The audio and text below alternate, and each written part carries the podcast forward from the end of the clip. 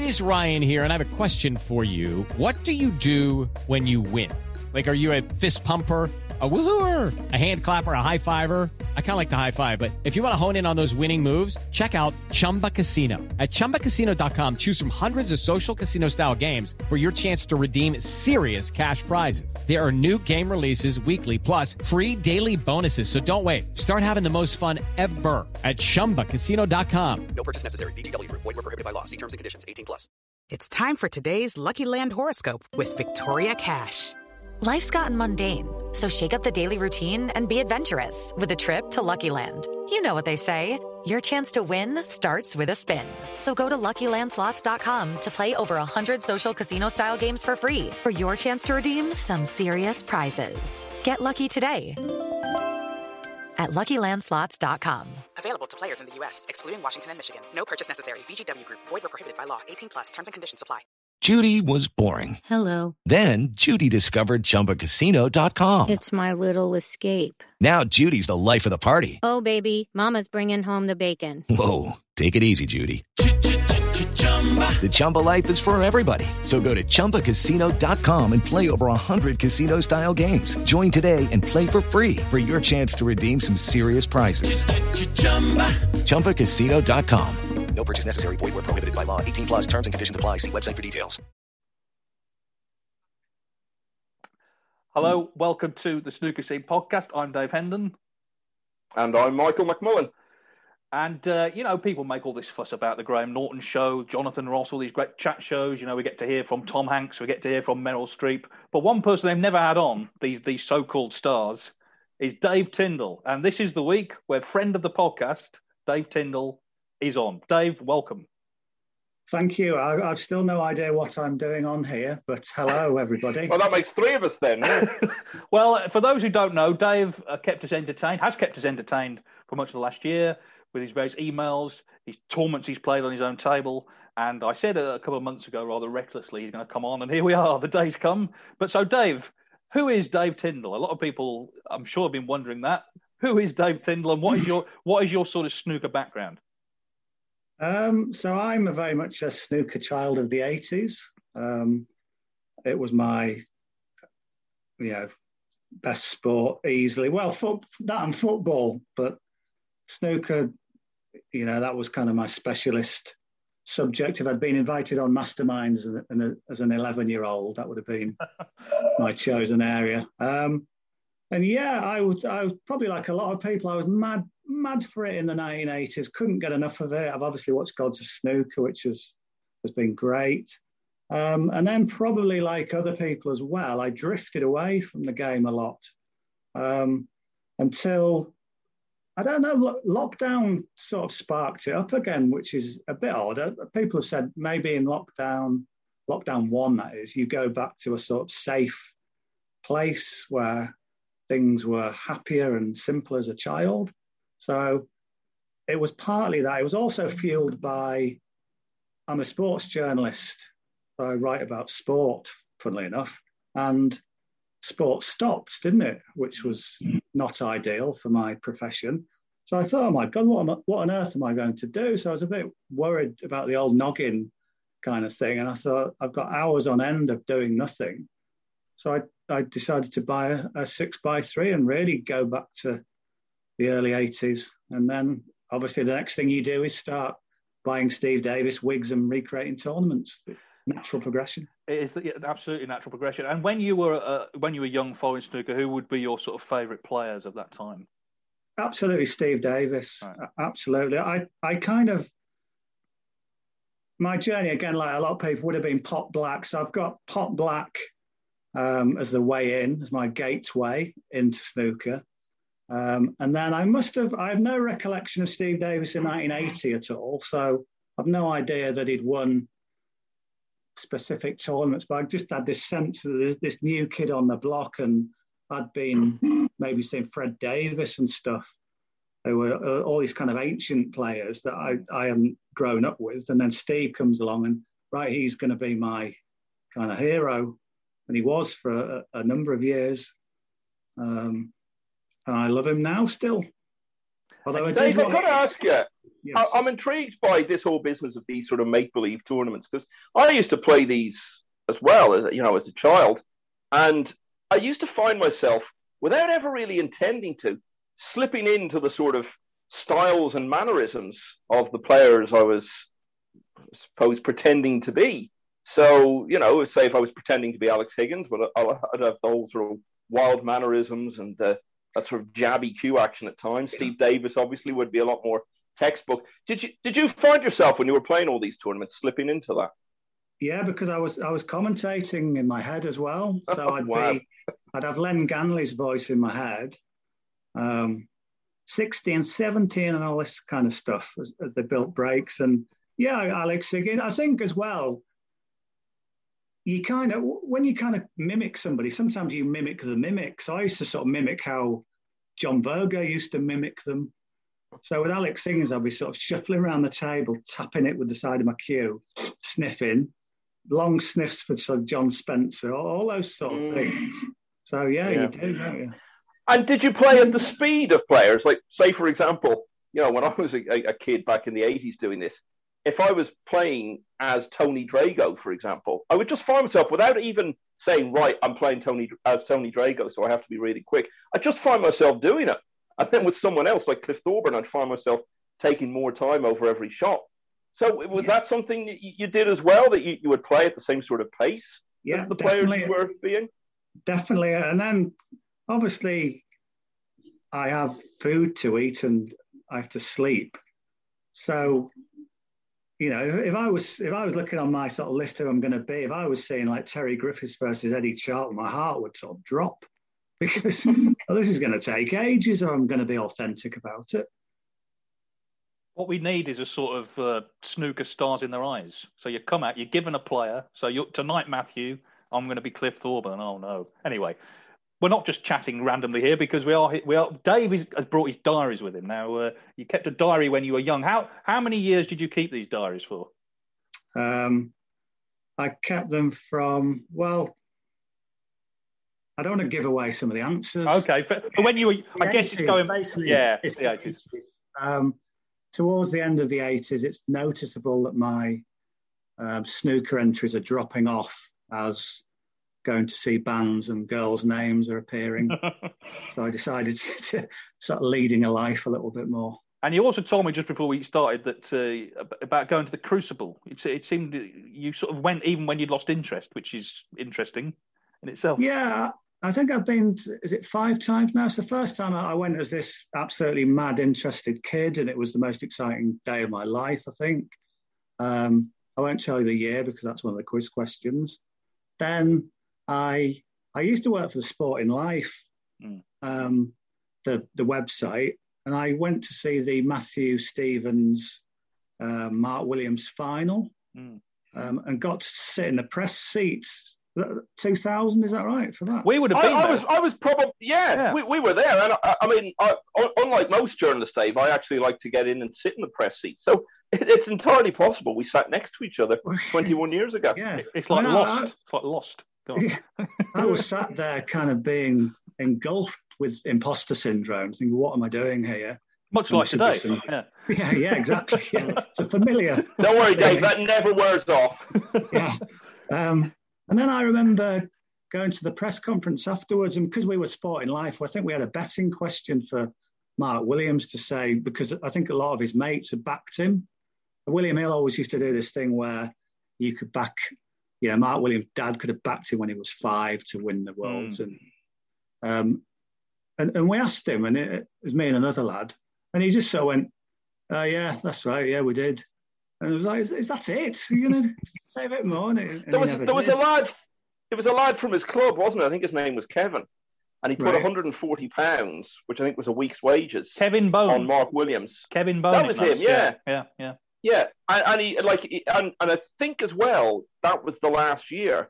So Mark would have been what 24 then. So I think it, it was it, if he didn't win it that year, then the bet was gone. So even the fact that obviously he's won it two more times since then, he wouldn't have collected. But I think they ended up meeting each other, Mark and Kevin, and there was some sort of photo taken with the two of them together. Uh, yeah, I, I, just remember him being so sort of cool about it at the time, and that I've never quite worked Mark Williams out, whether I like him. I know everyone loves him because he's laid back. I, I sort of can't quite get a grasp on him.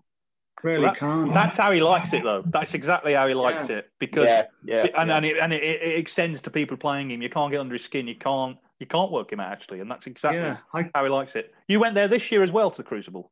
I went there this year as well, and the other the other time I went was 2015. Um, I, I used to um, work for William Hill Radio alongside Ian McCulloch, Wow. um, former Well, from Echo and the semi-finalist. Bunnymen. yeah. Well, when someone said to me, "Oh, Ian McCulloch comes on," that that was the first thought because by 2015, I, I my snooker knowledge- knowledge was appalling, so I didn't know who he was. Um, I just had no, didn't mean a thing. So I, I was, you know, had this been in the 80s, I would have been sat there like a complete fanboy, just amazed and probably not able to speak.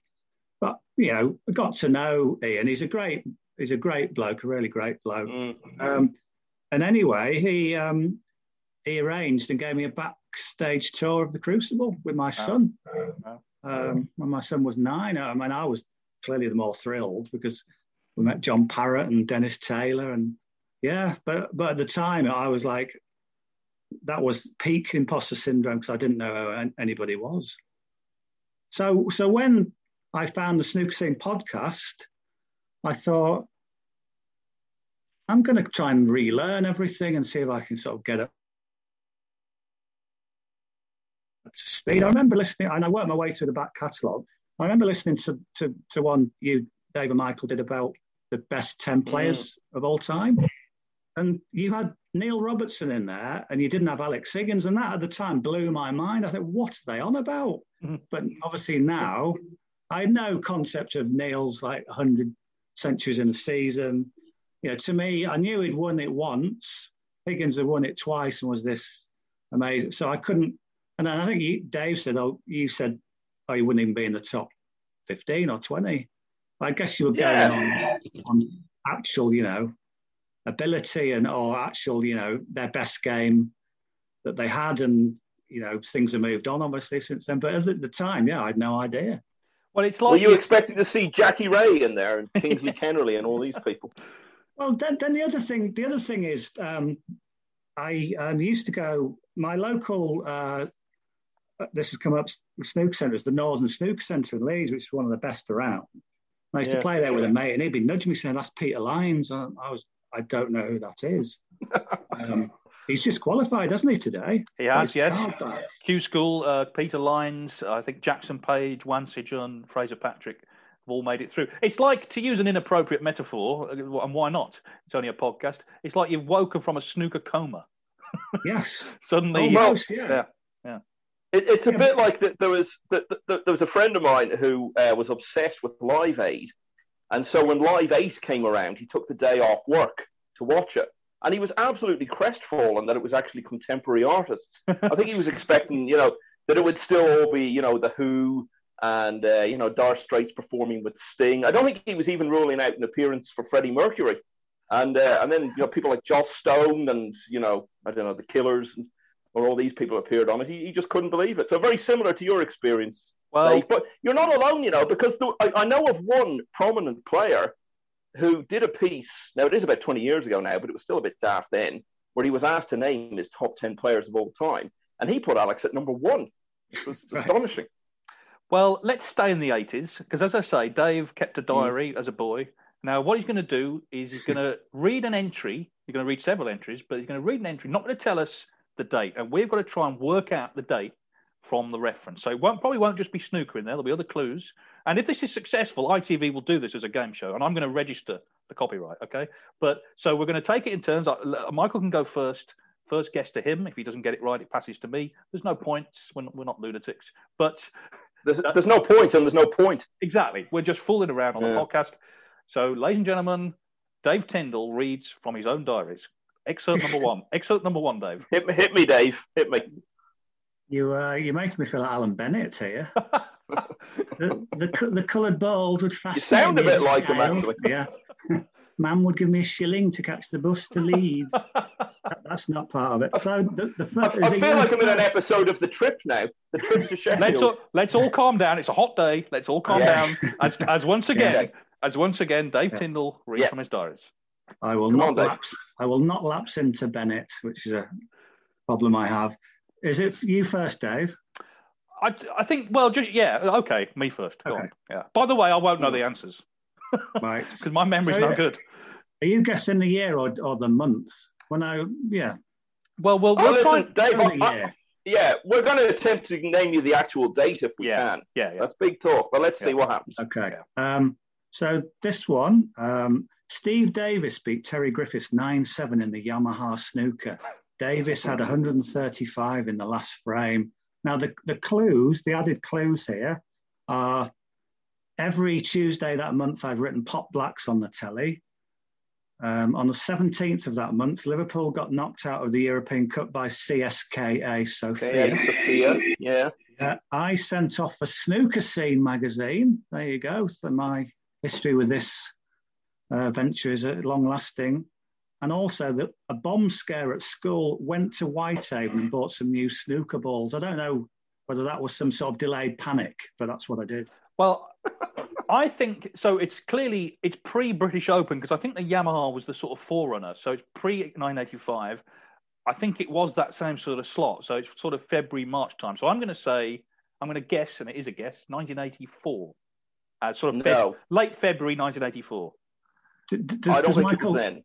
Does Michael buzz in and take your point? here? Well, yeah. I, well. well. I thought on you, but but then you confirmed it with the CSKA Sofia thing. So um, I think they were known as CSKA Red Flag in those days. But anyway, that's another matter. Was it 1982? it was. Well done. March One 0 9 to Ireland. So the, the final was yeah Davis beat Griffiths in the Yamaha. I got the right sort of time of the year. I got the right time of Yeah. the year. Not the right decade. Yeah. Yeah. Right. Right. Anyway, Right. You, so I, so I get first dibs at this one. Okay, very good. Yeah. Or you lead by a point, depending on how you do it. Um, right, Michael. Steve Davis won Yep. the Tennents UK Championship by beating Neal Foulds 16 Oh. 7, 16 7 in the final. Uh, also, So- also that week, I went to Yeah. Whitehaven and bought Bizarre Love Triangle by New Order. Fantastic. I went to Stratford on a school trip, saw Macbeth, brackets disappointing, bought, It's the one in the eye for Shakespeare. Did you talk to him? yeah, bought, bought New Order t shirt and back in the DHSS by Half Man, Half Biscuit. So they're my Well. I, I've got to say, yeah, I've got to say two things there. Something you said there. Amazingly, it came to light this week. Uh, maybe everyone knew this, but I didn't know this. Apparently, the first man in the world to receive one of the vaccines was called William Shakespeare. Yeah, well, he just died Yes. last Yeah. week. He, he he passed just away. died. He passed away. Yeah. yeah. But anyway, I, I'm, I'm, I'm really going to go for it here because I think I know the exact date you're referring to. Gosh, I think it was the 30th of November, 1986. uh, extraordinary. This is like Yeah. Rain Man, incredible. Oh, listen, you don't know that you don't know the half of it. Okay, so that's two, that's two nil. I did know it was 1986, but anyway, I wasn't my Snooker question. Well, you know, you got to know them at the right time, you know. Yeah. Right, So 2 0, 2 0. 2 0. Yeah, right. Dave What's, Hendon. what's this up to, by the way? Do we just play all night till someone falls Um, asleep? Or I've got seven of these, so we're two in. okay, oh, that, um, okay, that's good. This will be uh, this will be a John Parrott, Jimmy White first session. This will be anyway. Continue. Um, yeah. Um, okay. Silvino Francisco won the Dulux, Dulux British Open, beating Kirk Stevens 12 8. On that same day, I listened to my Sade tape. Um, two, two You've always days been a smooth operator, Dave. Oh, yes. Open goal, and he's taking it. Um, Yeah. Two days later, Snooker, Snooker Scene magazine arrived. There we go again. Um, a few days later, Liverpool lost to Spurs at Anfield for the first time in 90, in 73 years. Score nil one brackets Garth Crooks. a day later, two days later, watch the young ones. Oh, this is this is if you if we just put out an hour of someone saying the 80s, this is effectively what this is, isn't it? Fantastic. Mm, yeah. Um, well, it's 1985. Uh, because that's. I, I think I can give you the date. Hang on, it's not your question, Mister Mister. No, no, I'm, I'm just letting you know if you want it. Now, I think the final was actually 12-9, uh, not 12 Yeah, I think, I think you're right. I don't want to Yeah, correct. well- I don't want to Yeah, correct. what did I say? 12-8. Uh, That's just my eyesight. 12 9, you're correct. well, it's that same slot. It's late. It's late February, early March. So I'm going to say March the first. No. Well, that, that would have been my birthday, but it, so it wasn't Right. then. Okay. So, You- um, you're right with the year, 1985, so that's good. so Uh, it was a Sunday, so it would have been the third of March. It was the 3rd of February. Ooh. No, Yep. no, there's no it way. Well, hang on. Well, hang on. This controversy is. I'm going to Google it now because I'm. You know, we have Yeah. to have. We have to have probity, Dave. You've come on our podcast. You can't start Well, spreading, well, hang spreading fake news. so I'm going to look at on Wh- Wikipedia. While you're googling that, Yeah. I've got to ask you, uh, Dave, Dave Tyndall. This is is that why you're called Dave? Because that's St David's Day, isn't it? Correct. Yeah. Yeah, wow. and that is that is the reason, is it? Yeah, my uh, very imaginative parents thought uh, they should Yeah. call me David. Well, yeah, well, that popular name at the time. I've looked it up, and according to Wikipedia, it was the third of March. I'm afraid. So I don't know what that says about. uh, Unless I've just copied it down wrong from the diary. The, the, the diary doesn't lie, so it, it I've could got- be an admin Yeah. error. I've got two words for you, Dave. Martin Bashir. That's all I'm saying. But anyway, we will have our own inquiry. We'll have our own inquiry, but we'll for now we'll draw a line under it. I got the point there, I think, because I got close to it. So Okay. Yeah. two one. so so Yeah. two two one, but still, I've still got the break of serve. So yes. to me then. Yeah, right. Here we go. Next number one. four. Number four. Yeah. Steve Davis won the Lada Snooker Classic by beating Bill Werbeniuk 9 5 in the final. Um, five days later, I got my best score of 46,000 on Defender, which is a very Steve Davis um, thing. And I read my Steve Davis coaching manual. So that this was, you know, total Immersion. Fanatic. Immersion in Yeah. Davis. Yeah. and then um, later that month, Cliff Thorburn beat Ray Reardon in the final of the Benson Hedges snooker tournament. I had an eye Mm-hmm. infection and I got to stage seven of Pac Man. a busy This- year. this is just. A busy year. You know, Dave, Dave, I have to say, I have done face-to-face interviews with Pele, Arnold Palmer, Stephen Hendry, but you know, this, this is the highlight of my of my interviewing career. This, this this is just amazing. So, so Steve Davis beat Bill Werbeniuk to win the Lada Classic. I'm going to go Nice. big on it again. I'm going, I'm to make another attempt to act, to try and get the actual date because I think the date of that would have been. Hmm. Could it have been the 16th of January, 1983? This is like so when a magician shows a card that you can't possibly have guessed. Yes, you're completely right. It's astonishing. Wow. Well, I don't want to cast Mm. aspersions. I'll rephrase that. I'm going to cast aspersions.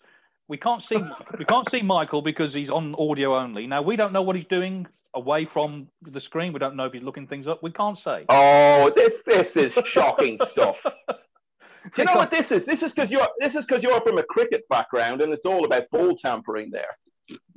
Good point. Okay, three one. Yeah, Three exactly. Yeah, no, that's no, because you you you know, it's, you cricket people, you think everyone else is up to these tricks. I can assure you, I'm looking at nothing here.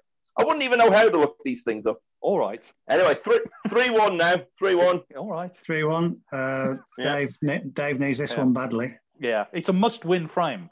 Yeah, and here we go. This, this very exciting entry for me here. Travelled down to the Crucible in Sheffield with Dad. Saw Doug Mountjoy play Rex Williams. Saw Terry Griffiths and John Spencer. Then two days later, was sick four times and stayed off school. Jimmy White went into a 7-2 lead over Cliff Thorburn. Patsy Fagan beat David Taylor 10-9. Then the day after that, watched Pro Celebrity Snooker on telly. Then Wow. a couple of weeks later, bought Cue World magazine. Oh, John D was the editor of that. Right. It's, I, I've written bought Cue World magazine with a giant poster of Steve Davis. Snooker scene never had that, did it? No. Um, sorry, I'm thinking here. Well, That, that's why snooker scene's still in business. Yeah. They used to have, yeah, I mean, Steve Davis, fair enough, but they used to have posters of all sorts of people, you know, like you, you get Peter Francisco poster or something. You got to question who had that on the wall, but th- but that's not the question. Uh, so Terry Griffiths against John Spencer, uh, Jimmy Whitecliffe. Thought, I mean, it's obviously early to mid 80s. It's sort of 80. Um, this is not my answer necessarily, but it's sort of 84 ish, 83, 84. I'm trying to think. So obviously Davis beat White in the final. I'm going to say it's 1984. It's obviously, if, and if it is, it's going to be April, late April, I guess. Michael. Oh no. Uh, uh, yeah. I'm. I. I think. I think it might have been 1985. Mm, this is interesting. You've got the exact sort of day on some of the other ones. I I throw in a world they- championship question, and um, you you're Yeah. miles out. 1982. Oh wow. Oh, okay. So we're both wrong. Now, hang on. 82. Yes. So did you, Terry, you said Terry Griffiths played John Spencer. I said um, saw Doug Mountjoy play Rex Williams. Saw Terry Griffiths and John Spencer. That They can't No, have played each other Terry lost in the first round. Terry lost to Willie I've Thorne. seen them walking past. Oh, I see. Okay. Right.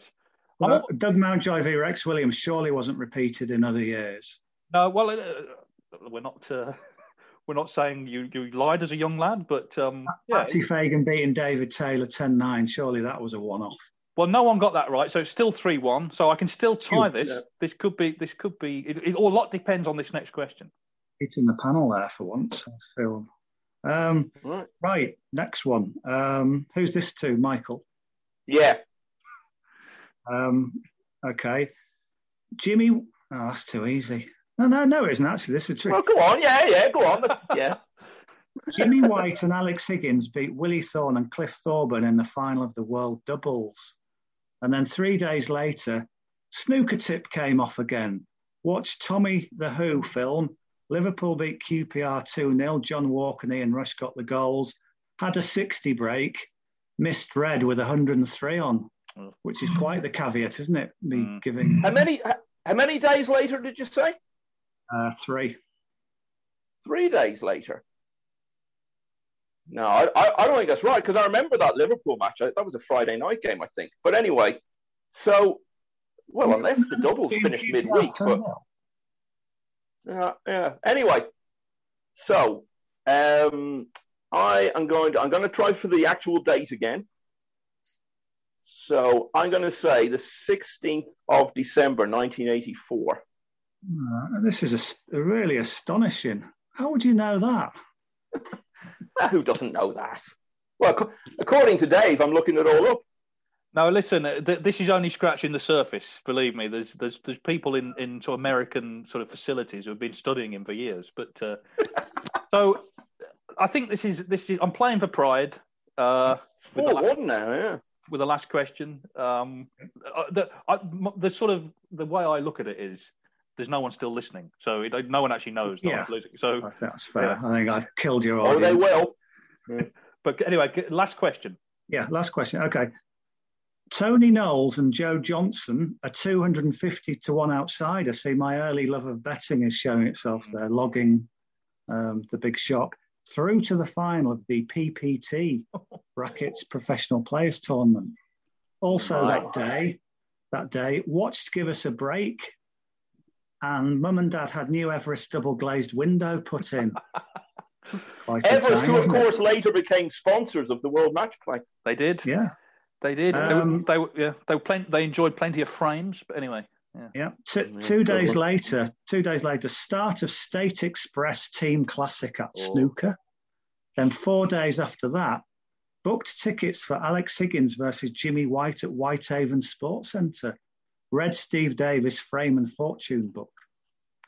Wow. Well, All sorts of cultural references there. I think yeah, I think Tony Knowles. It was '83, I think, when he won that tournament. Um, Mm. So so, and I think it was early season.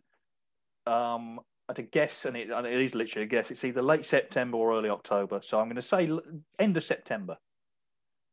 October the 20th. Well, okay. A, a very good effort. I'm going to give myself half a point for that. I got the year. I'll give myself a whole point. That, that, that, of, that, of course, was um, a very rare instance. certainly in those days, of a ranking event that wasn't actually shown on television. Yes, and also it proved that Joe didn't come from absolutely nowhere because I think it was nine eight in the final Indeed. up to Knowles. So Yeah. he, he'd been in the final. So the final score, I'm saying, is four two, not to me. Um, but, yeah. but there's a, there's a chance here that these pro- I've got a list of profiles that were in my pop oh yeah, Black yeah, diaries. yeah, yeah, yeah, yeah. Um, and there's six of these, so you could you could actually win still. let's continue then. What? If all goes well. Yeah, let's continue. Hang on a minute. What's all this? No, this is this is a, this is an extra. As Yeah, if, like as a bonus. as if we haven't given people enough already. Yeah, fr- from 1984 to 1986, I got Pot Black Diaries, which were obviously a big thing at the time, although no one else in the world could remember them. And they had uh, like page profiles of the stars of the day. There were little Right. snippets. So I've jotted down some of the ones that um, sort of caught my eye. Hmm. So name this snooker player. Um, Dave. so hang on, who's going first then? Well, Dave had the um, last one, so I, okay. I, I get first. Yeah. Right. Okay, Michael. This player, his hobbies include jazz, reggae, disco dancing, and tennis. My word. Jazz, reggae, disco, dancing, tennis. Quite the all rounder, isn't he? Tony Knowles. Oh, I thought you had it. Tony Meo. Oh. There we go. Okay. Right. Chance for Dave. And he, he's I'm reading these in order, so Dave's got an easy one here. This player has appeared on Pro Celebrity Golf and the Paul Daniels Magic Show. How's that an That was easy in one? his, that was in his bio.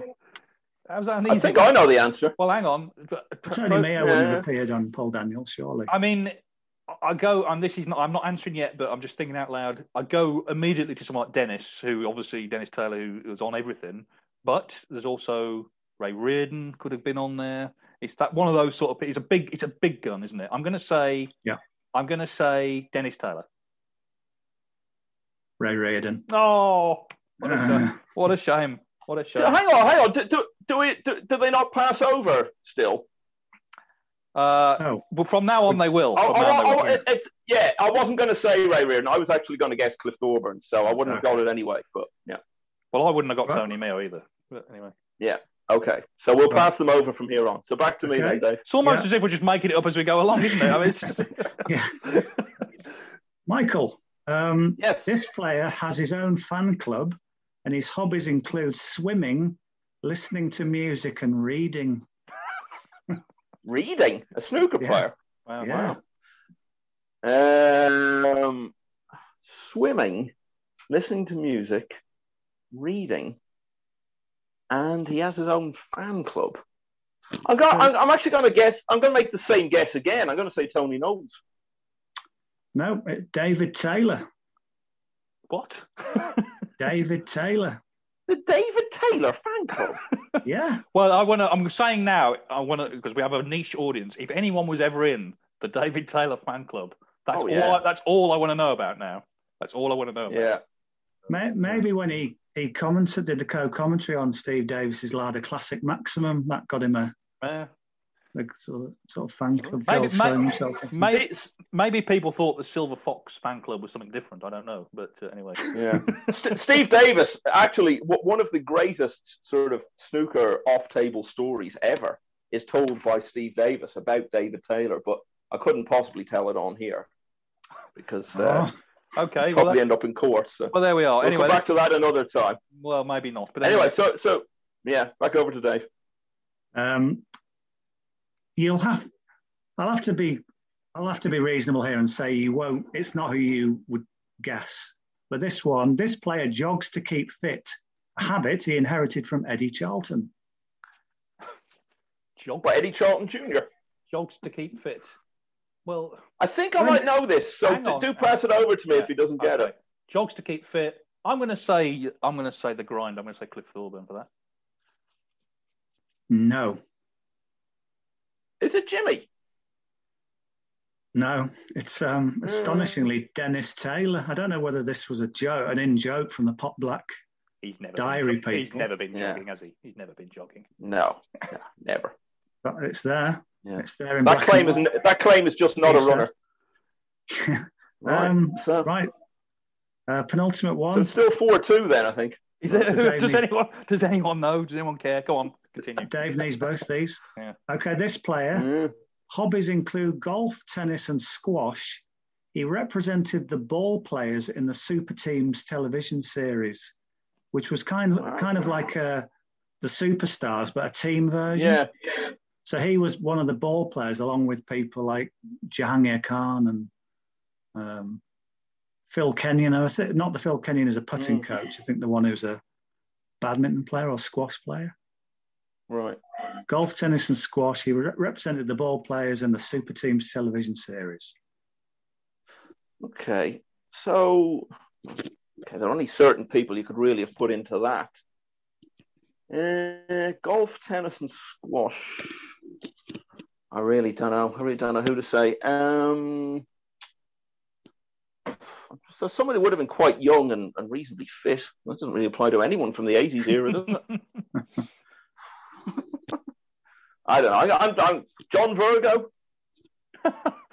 Well, I'm guessing that's wrong. I'm going to go. Yeah. Back, well, I'm going to go back to the one we've already had three times. Tony Knowles. Tony Knowles is correct. Yes. Oh, It's that's so unfair. It's on a knife edge. The whole thing is It's- on a knife edge. Yeah. And and it comes down to this question: Can I force the draw? Let's I, I've not find thought, out. I've, I've not thought of a Can I- can I- respotted quiz question either. Can I just declare at this stage, you know, back to, you know, I know you're both cricket people again. Anyway, go on. Yeah, this will have to be like sort of um, the league thing where you'll just get a draw rather Yeah. than a decider.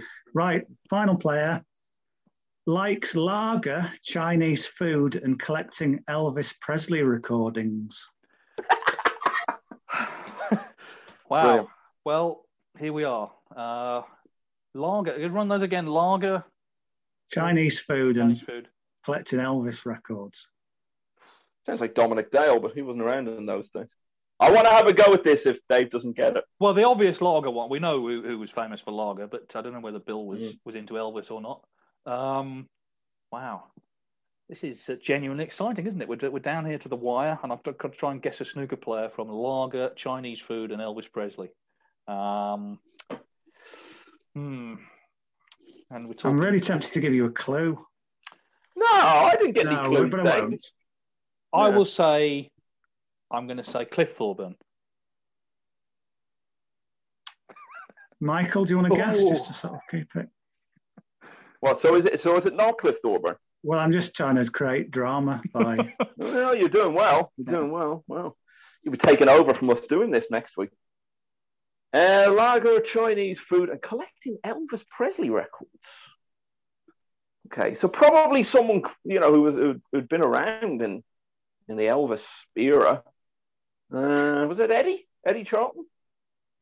No, my clue was going to be um, obviously sounds like a no frills type of guy, which is kind of ironic given what he wore. Doug Mountjoy, Wow. Wow. Hmm, there we go. Yeah. There we go. Like a Chinese food.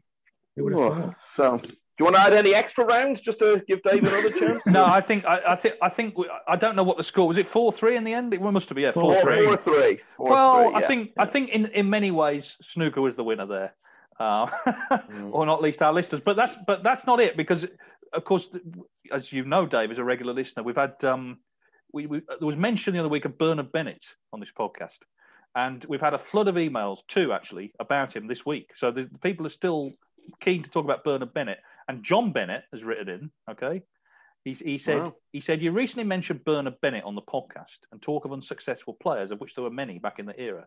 It appeared at the time almost as if you could turn pro if you made your living from snooker, but not necessarily by playing. For example, owning a club like Bernard Bennett, Bert DeMarco, and David Greaves, or journalism like Clive Everton.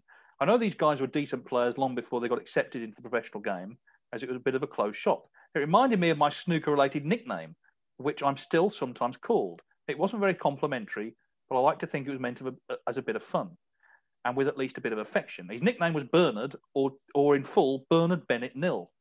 I have to also say I could have been likened to my other snooker playing namesake, Mark Bennett, as we both shared a like for a few alcoholic, a few alcoholic beverages back in the day. No offence, Mark. And he signs off John Bennett Nil. And Dr. Tim Sandel has also written in on this subject. He said, My understanding with Bernard Bennett, he was one of the founding members of the return to World Championship tournament play. According to Clive Everton's Guinness World of Snooker book, 1981, Bennett was proprietor of the Castle Club in Southampton and turned professional in order to allow the event to happen, which was won by John Spencer. Bennett had no illusions of being a great player, but he helped to promote the game. He also hosted many tournaments at his Castle Club snooker centre, which added to the number of events during the 70s when the calendar was often patchy. Alex Higgins beat John Spencer to win the 1975 event. Spencer beat Higgins to win in 1976. So it turns out Bernard Bennett basically saved snooker. Well, I, am going to go out on a limb here and say this is the first podcast ever to have Bernard Bennett and Alan Bennett feature in the same episode. Quite and also, I've, I've, I've, been meaning to say this for about 20 minutes now, actually, since um, Dave, Dave Tyndall, that is, mentioned the Steve Davis poster. Just slightly off topic, but, you know, this is the sort of thing that really fits in nicely here. A couple of years ago, on YouTube, I came across some ads on RTE, which is the Irish National Broadcaster, from uh, around about 1984, I think it was, and they were there was an advert for the RTE Guide, which is the Irish equivalent of the Radio Times, and they were going through all the things that were in it uh, in in that, that that week's issue, and the, the guy doing the voiceover said with a completely straight face, full color pin, pin up of Hilda Ogden. I wonder if Judd Trump's no. listening. Judd Trump's listening to this, thinking this is every everything that is wrong with snooker. I'm going to update it though. I'm going to I'm going to get a bit more up to date. I'm going to mention Pat Houlihan. Okay, Pat Houlihan. Okay. Is that more up to date? Luke Williams writes. He said, "I only recently discovered your podcast and have been voraciously consuming the back catalogue. You do a great job.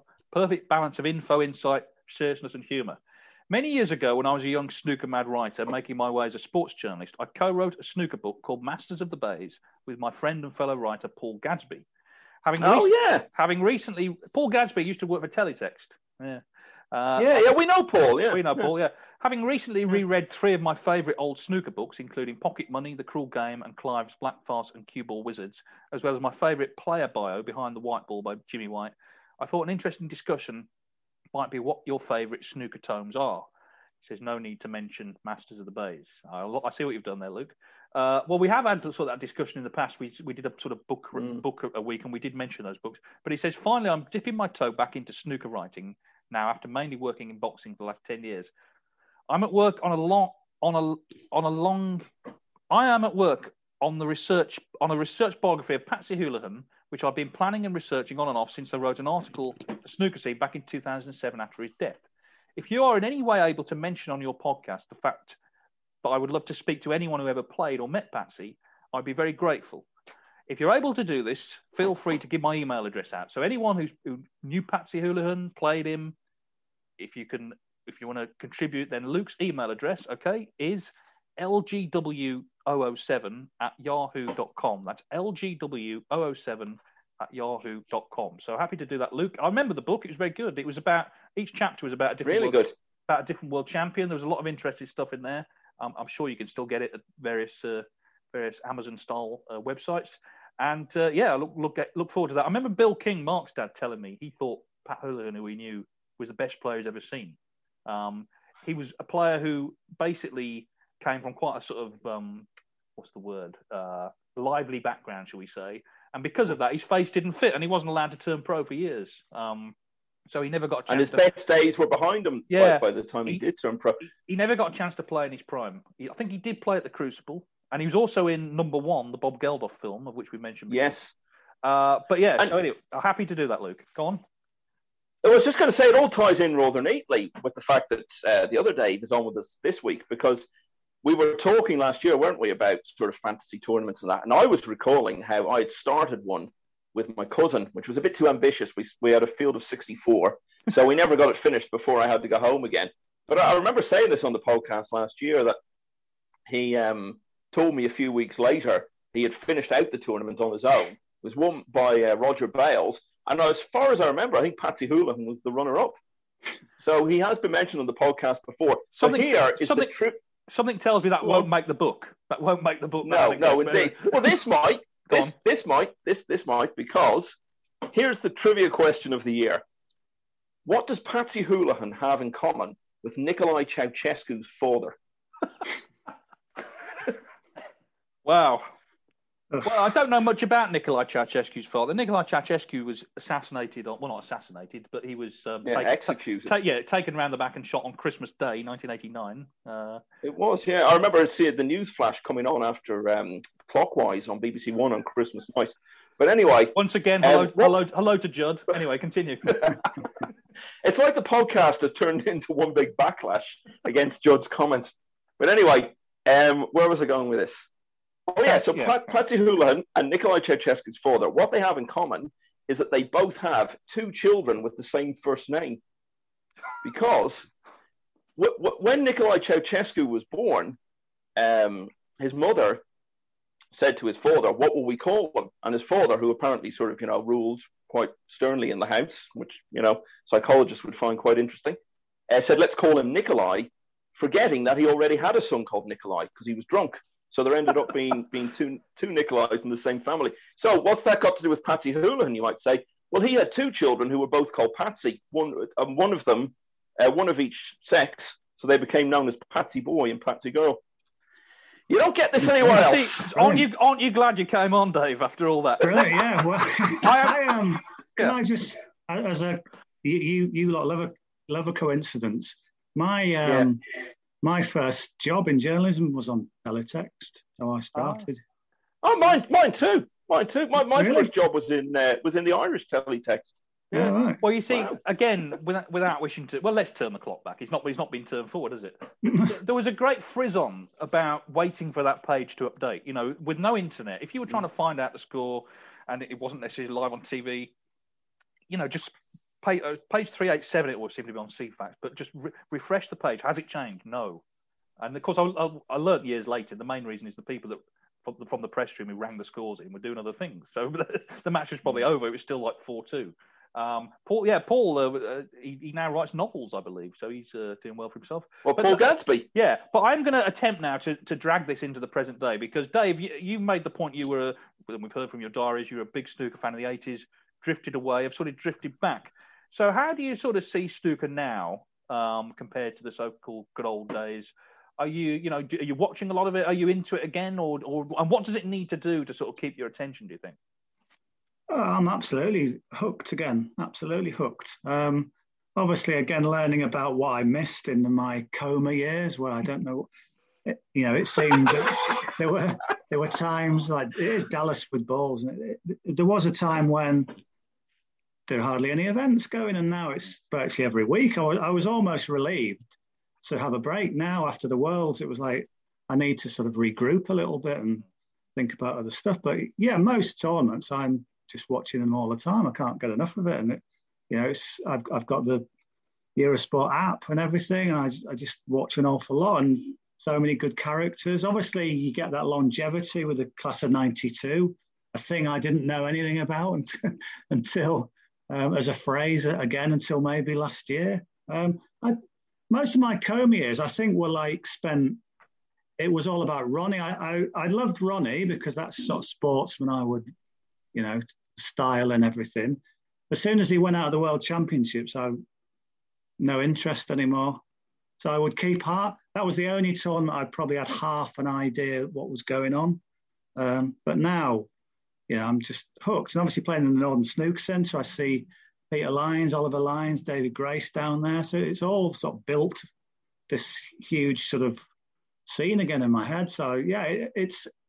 I'd love to be more involved somehow, but obviously I'm. So I, I do a lot of golf and football, but I, I think the snooker world is a great place to be. I think there's lots of great things going on, young and old.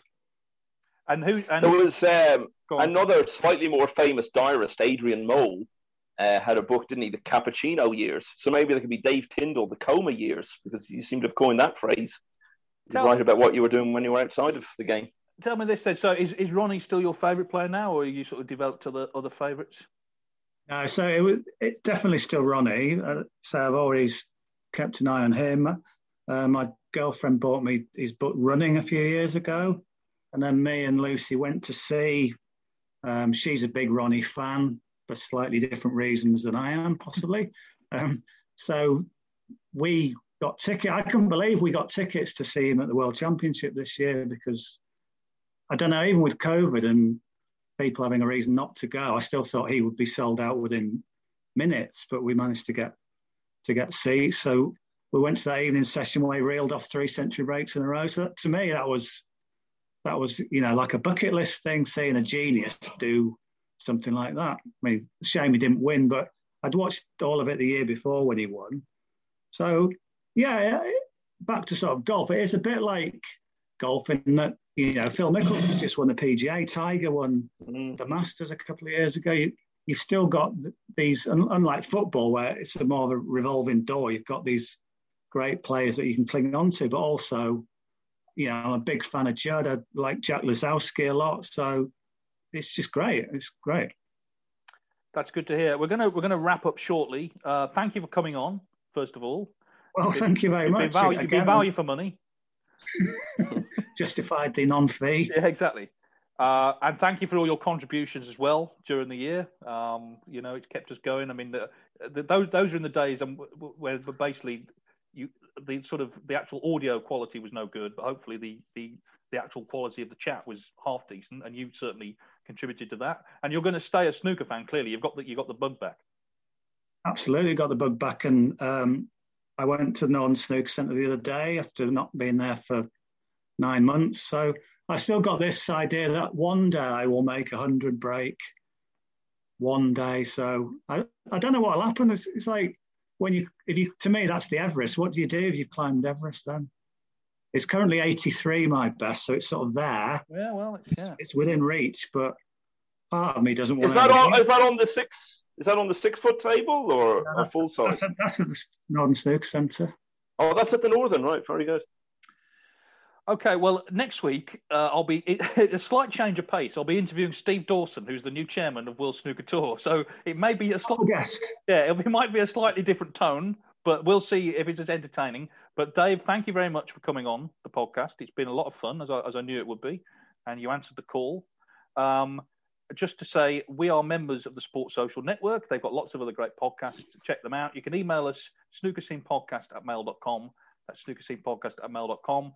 Dave, would you like to sign off, as we always do, by saying goodbye bye? You don't have to. well, can I just say thank you ever so much for having me on? It's incredible to think that I stumbled across this podcast. Um, listened to the first one and I thought, blimey, I've got this thing about I like people who are really good at their jobs, which sounds really obvious, but I encounter so many people who just aren't, who are faking it. But as soon as I listened to you and Michael, thought, blimey, these these guys are really entertaining and they got incredible knowledge. What you know, I was absolutely hooked on this podcast, and it's been a real theme. You know, you think of those sort of lockdown days, my whole sort of it was like a sort of framework for me. I used to go and listen to the all the old editions on my walks. It just became part of my life, and um, hopefully it shall stay that way. That's very, um, that's very, that's very kind of you. Thank you. Um, mm-hmm. So, do you want to do do you want to do the sign off? Well, I'll do my goodbye bye. Goodbye bye. See you next week, everyone. Sports Social Podcast Network. Hey guys, it is Ryan. I'm not sure if you know this about me, but I'm a bit of a fun fanatic when I can. I like to work, but I like fun too. It's a thing. And now the truth is out there. I can tell you about my favorite place to have fun Chumba Casino. They have hundreds of social casino style games to choose from, with new games released each week. You can play for free anytime, anywhere and each day brings a new chance to collect daily bonuses. So join me in the fun. Sign up now at ChumbaCasino.com. No purchase necessary. VGW. Void were prohibited by law. See terms and conditions. 18 plus. Hey guys, it is Ryan. I'm not sure if you know this about me, but I'm a bit of a fun fanatic when I can. I like to work, but I like fun too. It's a thing. And now the truth is out there. I can tell you about my favorite place to have fun. Chumba Casino. They have hundreds of social casino style games to choose from with new games released each week. You can play for free anytime, anywhere, and each day brings a new chance to collect daily bonuses. So join me in the fun. Sign up now at ChumbaCasino.com. No purchase necessary. VGW. Void prohibited by law. See terms and conditions. 18 plus.